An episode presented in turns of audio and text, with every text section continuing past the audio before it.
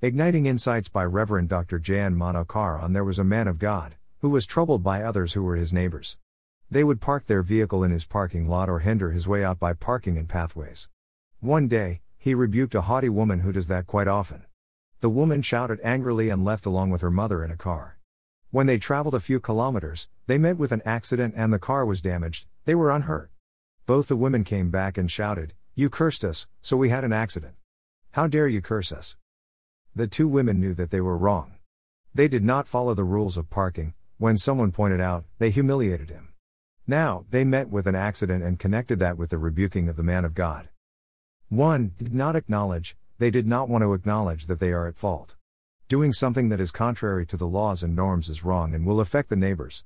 Humility and willingness to understand is needed for a person to realize his, her sins. two Fight messengers. When the man of God pointed out the mistake, she was angry with the messengers and trashed the message. "Who are you to say this?" is the question people ask when we speak about truth and righteousness. Who are you to say we are sinners? This is a common question we confront each day.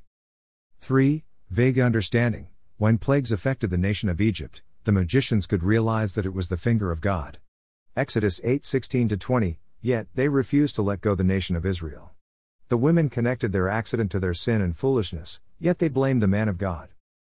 four Did not repent. In the last days, the Lord will send various kinds of plagues, pandemics, and disasters on humanity to warn, punish, and judge people. They will understand that it is an act of God but will refuse to repent. Revelation nine twenty-one, already refusal to repent is evident in the society today. Am I sensitive to the Holy Spirit to repent?